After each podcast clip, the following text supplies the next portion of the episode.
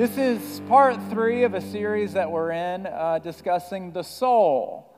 Uh, all of us are made up of uh, three parts we have a flesh, that's your physical being, we have a spirit, that's the part of you that is going to live forever. Uh, in eternity, and then you have a soul. That is where your feelings reside. And the reason why we're talking about the soul is the soul, the feelings, is, is the hub of, of what influences our decisions.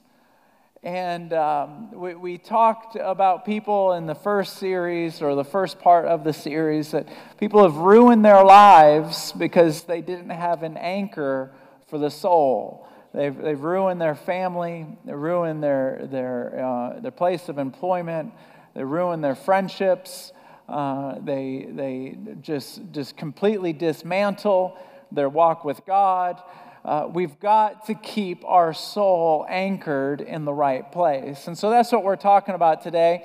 If you're taking notes, you can title your notes A Scarred Soul. Uh, that's what we're going to unpack today.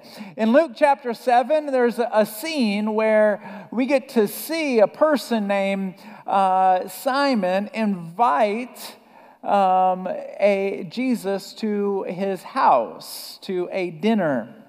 And um, it's interesting because he doesn't want to have the dinner. He doesn't want to have the party. Is anyone here, especially during this season, have you ever been invited to a party you don't want to go to? Are you with me? It's like you do not want to go. And, and you just think, ah, I don't want to go, I don't want to go. So let's show up late and leave. Oh, you've been there. You show up late, you leave early, let's get in, let's get out. Um, well, Simon was here. He, he did not want uh, to, uh, to host this party, but he felt obligated to host it because he was a spiritual leader in the community. And Jesus had been preaching. He wasn't a quote unquote spiritual leader, wasn't part of the Pharisee group. Um, and so, hundreds and thousands of people, every time Jesus starts teaching, uh, everybody in the community gathers around to listen to this man teach. And so uh, Simon really had no, uh, no choice but to bring him to his house, to interview him, to get to know him, but he didn't want to do it. And so he invited him over, and we know that he didn't want to do it because there's a protocol to inviting people over the house in those ancient days. Um, the very first thing you do is you take them by the hand and you give them a kiss on the hand. Uh, the second thing you do is you wash their feet. The reason for this is um, they hadn't figured out socks yet. Okay, I, I don't know who figured out socks, but we are giving so much attention to people like Henry Ford. I think the person who came up with socks needs some credit. Someone say, that's good preaching right there. I personally think it was a wife who looked at her husband's toes and like, I can't take it anymore. Cover the dogs up. They're nasty, they stink, they're ugly. Cut those things. Get you a weed eater and just get get all over those things. Well, they didn't have socks figured out then. And they, they didn't have concrete roads or sidewalks figured out at that time. And so when people came to your house, it was customary, it was kind to, to wash their feet. And, uh, and the people who you had an intimate relationship with, your family, your close friends, you'd actually take a step further than that, is you would take some oil and uh, you would just put it over their head. And uh, they called it anointing their head. And, and basically, what that was is it would push all the dirt and all the dust uh, off of their face, and it was very refreshing, uh, and it had a scent to it typically. And uh, it was just a nice way to bring someone into your home. Um, but none of these things were done to Jesus when he came. Uh, they did not want him in the house. So they're having the party, uh, if you want to call it that. It was a dinner evening. And then all of a sudden, the awkwardness of the evening, because he wasn't received properly or with respect, the awkwardness on a scale 1 to 10 was already at a 6. And then it went to like a 17 in a moment. See, there was a, a woman uh, in the community uh, who was a prostitute. And at some point, while Jesus was speaking to, uh, maybe he was in the temple, maybe he was um, speaking by a lake that he often did, maybe it was next to the sea, um, it was the countryside or the city, I don't know. But at some point, she saw the crowd gathered around Jesus. And I'm just taking an intuitive leap here because how else would she know who he is? And, and she walked up to that crowd and she heard him talking. And um, uh, her heart leapt. She experienced hope for the first time. See, there's some people that can listen to Jesus, uh, be in the same room while people talk about Jesus, like Simon, and, and not be moved at all. It just doesn't move them. It just, it, it, they're just not, uh, they just don't really care. And then there's, there's other people like this woman who had lived through so much brokenness and so much disappointment that when she heard about Jesus, there was something in her that says, This is what I want. I don't want to live alone anymore. And, and this person, this being loves me. And there's so many people even today that, that just that in their heart they know that Jesus has been paying attention to them even while we have been ignoring him. Jesus never stopped paying attention to us. And, and when we come into a church like this, or, or we're sitting in our car, and all of a sudden the thought comes to our mind and our heart begins to fill with emotion, we recognize that, that Jesus has always been there. He's never left us. He's always protected us, even when we weren't being faithful. And, and I think that there was something uh, about this moment where, where she saw Jesus and she said, I want to get to know him.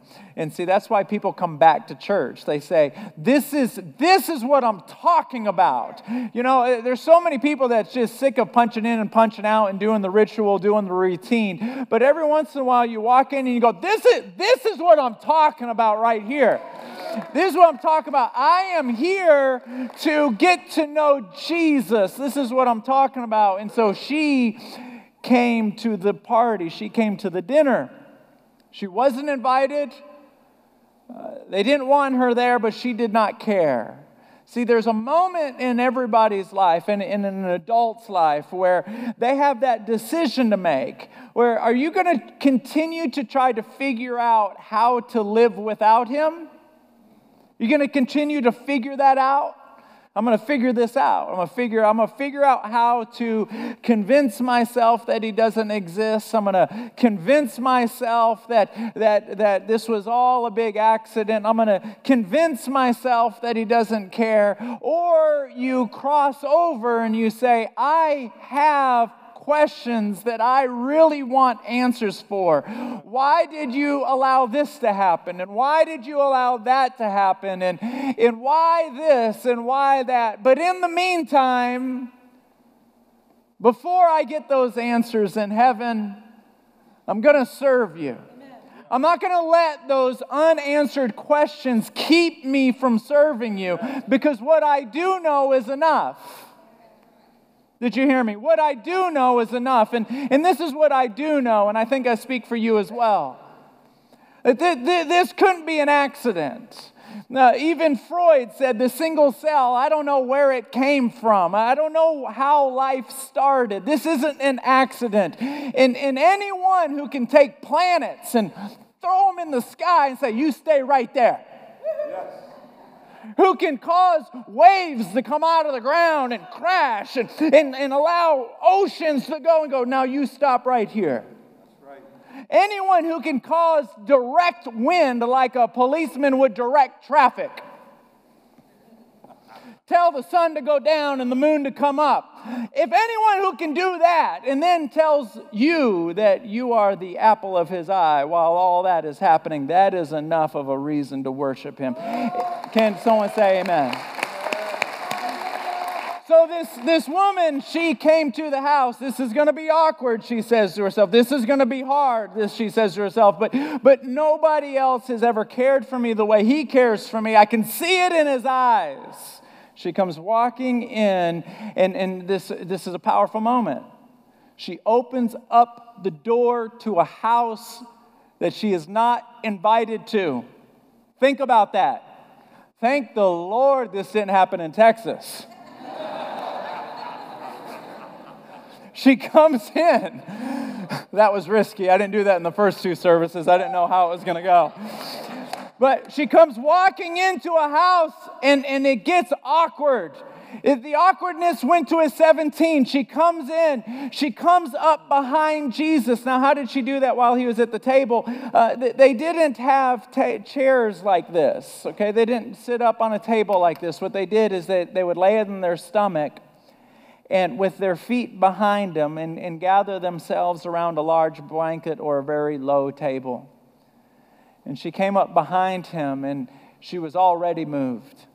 She was already crying because anybody who could love her in spite of the decisions that she's made. See, I connect to this point. Uh, I, I know the decisions that I've made in my life, and God continues to love me. I can't wait to see Him and just hug His neck and say thank you. Is there anybody with me on that? I just, I just want to hug Him. This, this was new to her. This, he was new. She didn't have a relationship. She could see in his eyes. She, she heard his message. She comes back for more, and she comes in, and the first thing she does, she just gets at his feet, and, and she notices nobody has washed his feet. But she's so broken, and, and she's so uh, passionate about meeting him that her, her tears are, are, are so many that she actually washes his feet with her tears. And, and she, she wanted to dry his feet with a towel, I'm sure, but why ask for a towel from people who clearly don't care? Uh, she undoes her hair and dries his feet. And now here's the big one she's got a necklace. See, if you were a prostitute in those days, you had a necklace very similar to this one. And uh, there's a vial of perfume on it. And um, anytime you are entertaining or engaging yourself uh, with a guy, you are very, um, uh, you're not too generous with this perfume because it's incredibly expensive. So you use one drop sparingly, one drop at a time one man at a time. It's very expensive. And so, what she does is she takes it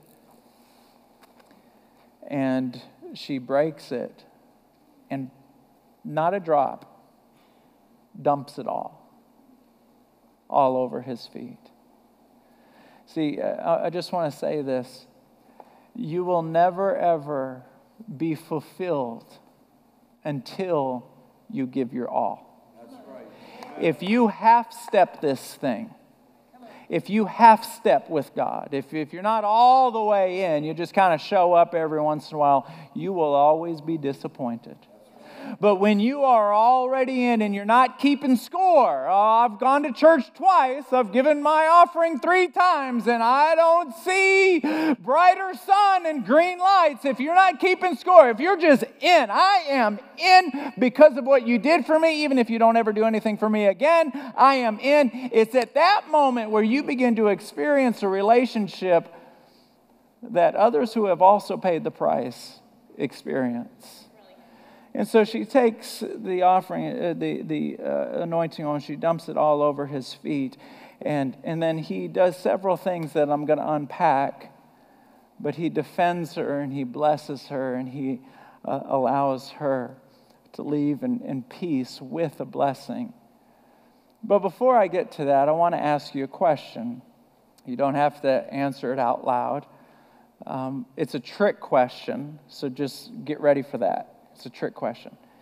If you had to be one of the two people in the story, either Simon or the woman, who would you rather be? Would you rather be the distinguished person with money and influence? Or would you rather be the broken one but received the blessing? Which one would you rather be? It's a trick question. Now, while you're chewing on that, we're going to take a commercial timeout. All right, we're going to take a commercial timeout, and I'm just going to say I, I read this. Uh, this story recently of uh, Albert Einstein getting caught up in uh, something similar to this. It was a, a question and answer game, and he's the one who started it. He was sitting on a plane with this young Indian man, as the story goes, and he says to the young man, Look, we're going to be here for a while. This is a long flight. So, to make time pass, let's have a little wager. Let's, let's, let's, uh, let's, let's make a little bet. I'm going to ask you a question, and if you can't answer it, you give me 50 bucks.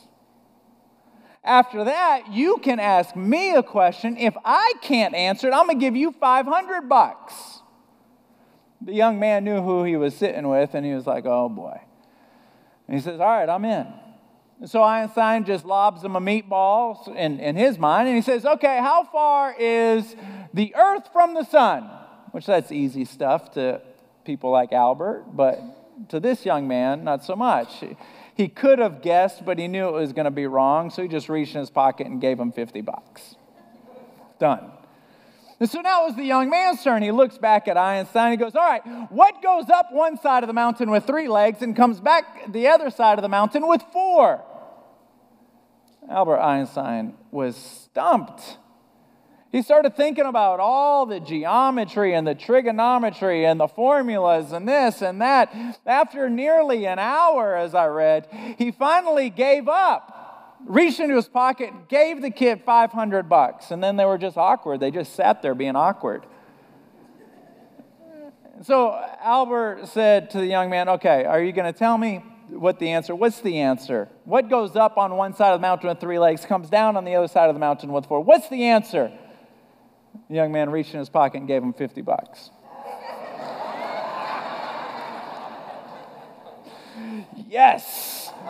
We've had three services. The first two just went. I didn't know if it was just a dumb, uh, dumb story or if it was the crowd. It was the crowd.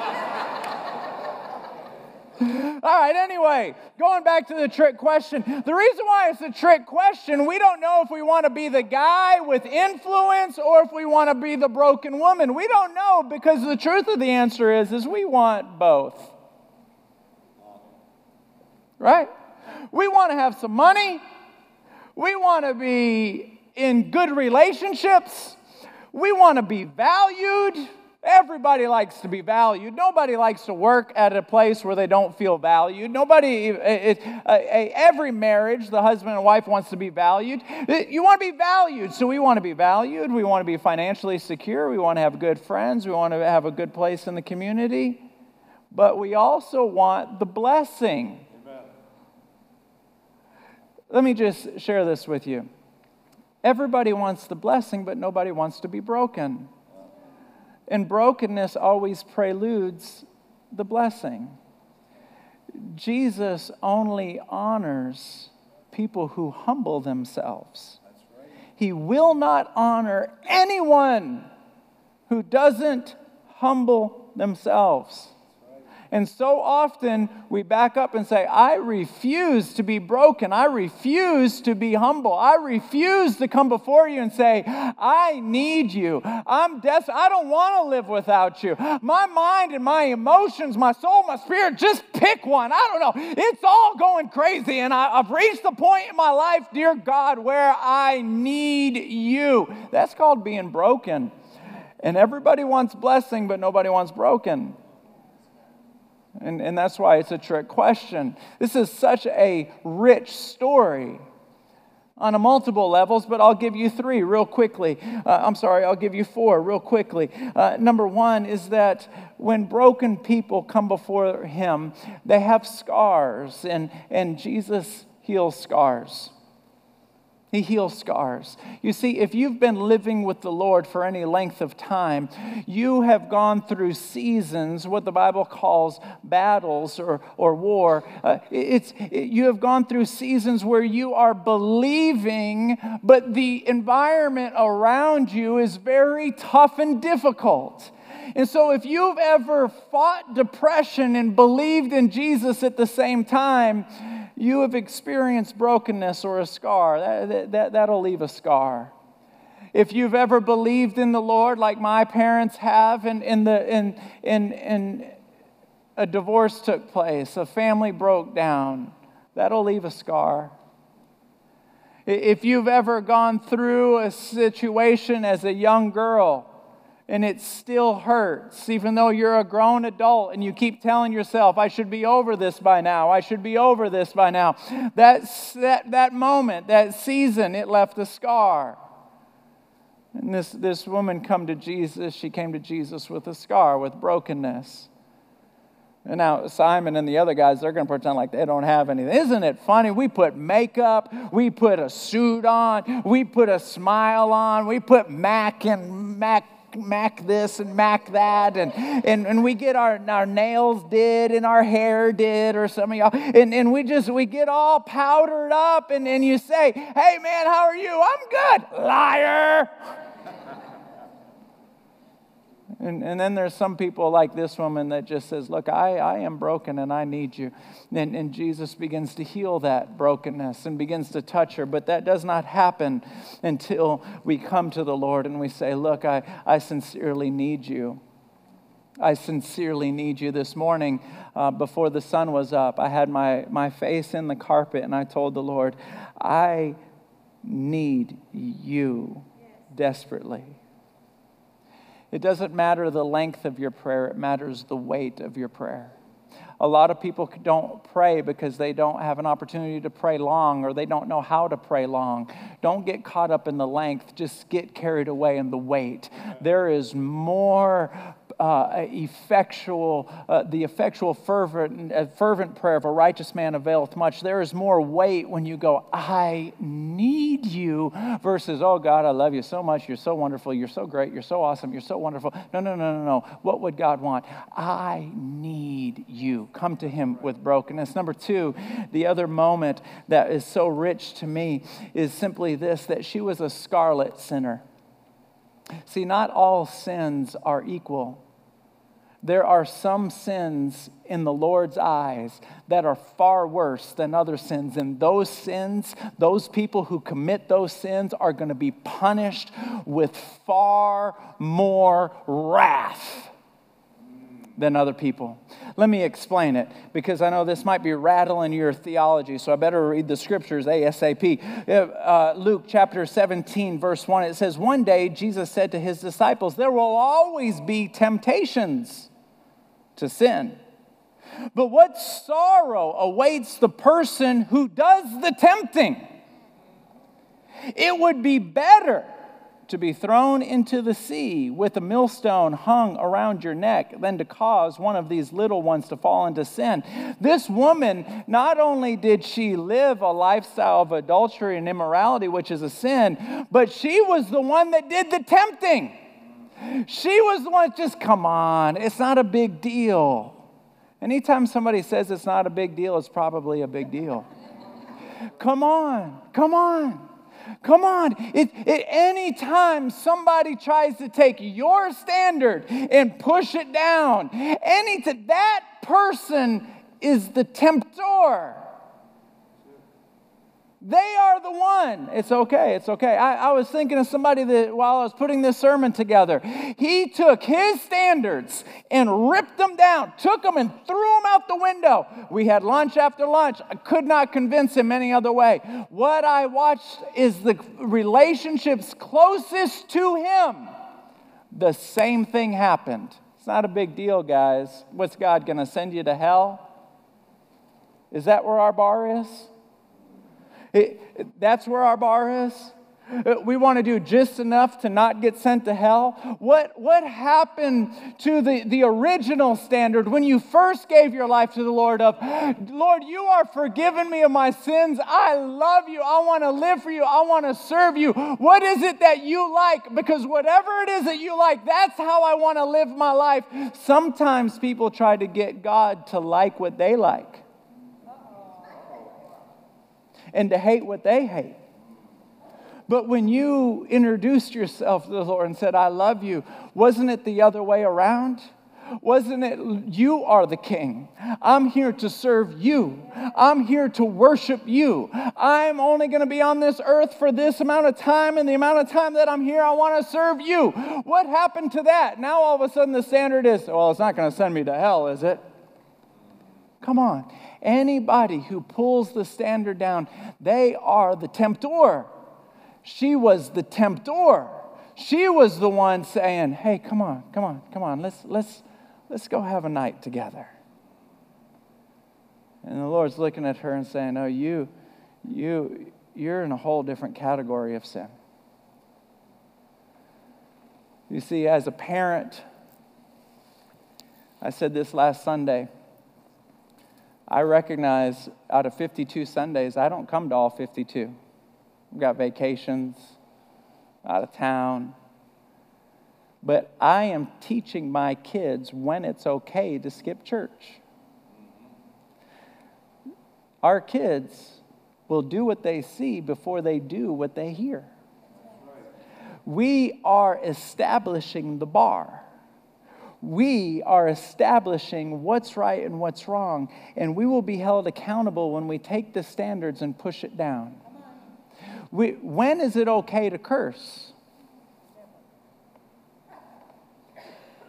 When is that okay? When is it okay to get sloshed and hammered? When is it okay? Because if it's not ever okay, then that's what we aim for. And when we miss that mark, we back up and we say, I'm sorry. But at the end of the day, we have children we have people around us that we are setting the standard, we are setting the expectation, and we cannot lower our own expectation and then entice other people to have a lower expectation and standard as well. That is not how it goes. We can't say, I don't think this is a sin. Hey, come on, let's do it together. It's not a sin. You're lowering it, and that is a completely different category.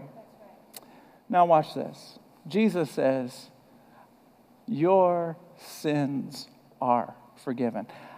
You're in that other category where you have tempted people, but guess what? All of your sins, all of them, all of them, they are all gone. I'm not even ever going to remember them. Let me illustrate it this way. What did you get on your first birthday? Can't remember, can you? That's how much God remembers your sins. Can't remember. It was so far, it was so, it's like another life ago. He can't even remember. And she was in the category of the worst sin. She was the tempter. Let me just tell you this it does not matter what you've done, what I've done. What this story is illustrating is I love you so much. I am so crazy about you. I can't even remember it anymore. And that was, she was in the scarlet sin category. That is a, a tremendous amount of love. And then number three is she was a wordless worshiper. She, the entire story, she doesn't say a word. She walks into his presence, she worships him, she walks out, uh, out of the house, she never says a word. Uh, I don't know about you. Have you ever met people that overpromise and underdeliver? Uh, I've bought things I've bought a vacuum before that was supposed to suck the dirt out from underneath the foundation of our house. It, it, it, I've bought a vacuum before that, that I should be able to just turn it on. It, have, you, have, you, ever had a guy, and maybe some of you are that, this person, and you're really good at salesman if you do, it, pulled my pillow up and pulled my sheet back and, and sucked like a monster out of the, out of the mattress. You're sleeping on this. Oh, thank you. Uh, and then I get the, the machine and it doesn't work.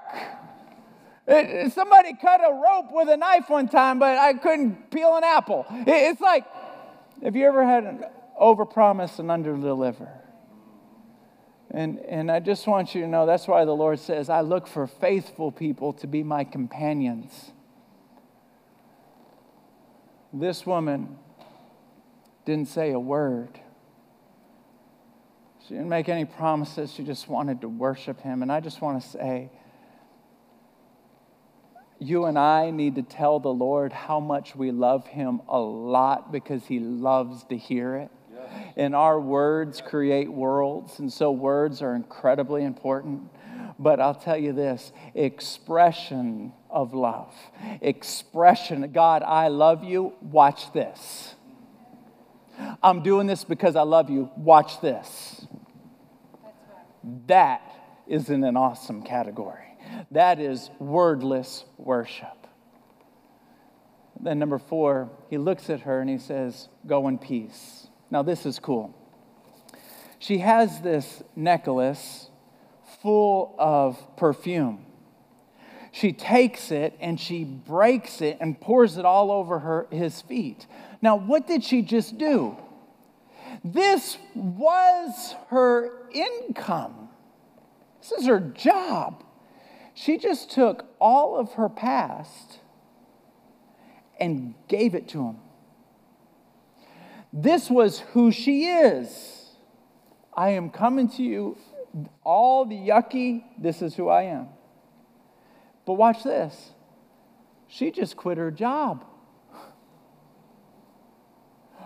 Her income for tomorrow and the next day and the next day, how she pays bills. She just quit. She just gave them her future. She gave them her past her present, and her future. And when the Lord looks back at her and says, Your sins are forgiven, I want you to walk away in peace, He's saying, I'm going to give you peace for your past. Don't ever beat yourself up again. I don't know if there's anyone in here like me where out of nowhere, it's like an arrow from hell. This thought will come, and I'll remember something I did 10 years ago. And I'll sit there and go, oh my goodness. Have you ever done that? Just raise your hand, make me feel better. Jeez. It's like, oh my goodness. And uh, sometimes uh, my back will get sweaty. Anyone just lie to me? Raise your hand. Yeah, that's happened to me too. It's like, oh my goodness, what was I thinking? Oh, I can't believe I did this. So stupid, so stupid. And he's looking at the woman, he's saying, don't ever do that.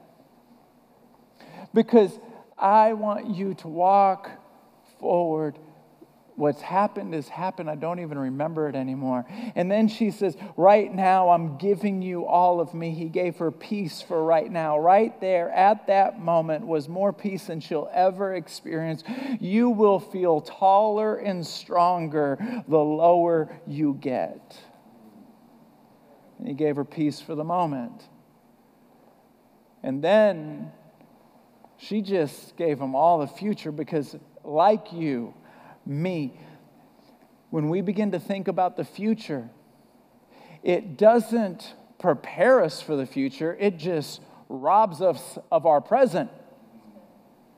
That's all worry does. It just robs us of the here and now. It doesn't fix anything coming. And so here she is, and he says, Don't worry about the fact you just quit your job to please me. Sometimes we will make decisions just to please him. And this is not a sermon. Don't anyone go out and quit your job. This is, unless it is in that category that simply does not please the Lord. When you make sacrifices just to please him, he knows what just happened. He's saying, I want you to be at peace with your past. I want you to be at peace where you are right now. And I know you're very concerned about the future. I want you to be at peace with that as well. Hear me say this. This is my last and final point. Peace always starts with surrender. In the moments this week, when you're living your life this week, and you feel stress, you feel worry, you feel anxiety, you feel concern, if you want peace, and I need to remember this myself, I need to just circle this on my notes for me.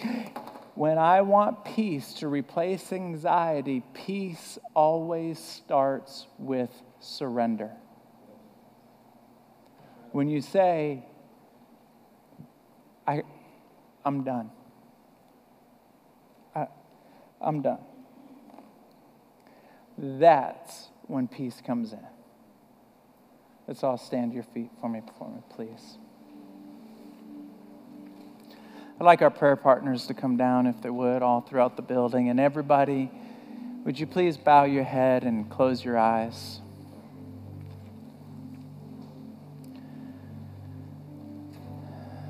I want to say uh, a point in the sermon. I want to go back to it because I just feel like I need to mention it once again. That brokenness always preludes the blessing. So we will go through the season of brokenness, and brokenness prepares us for the blessing. And I know it hurts to be broken. I know that it's very difficult to go through seasons where you feel unloved or you feel alone, you feel confused, you feel abandoned. I know those seasons are incredibly difficult. But I want to encourage you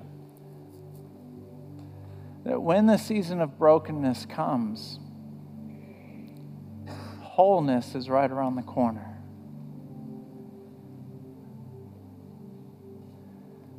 Something sweet is around the corner.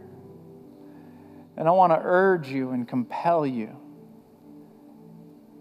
to put your trust in the Lord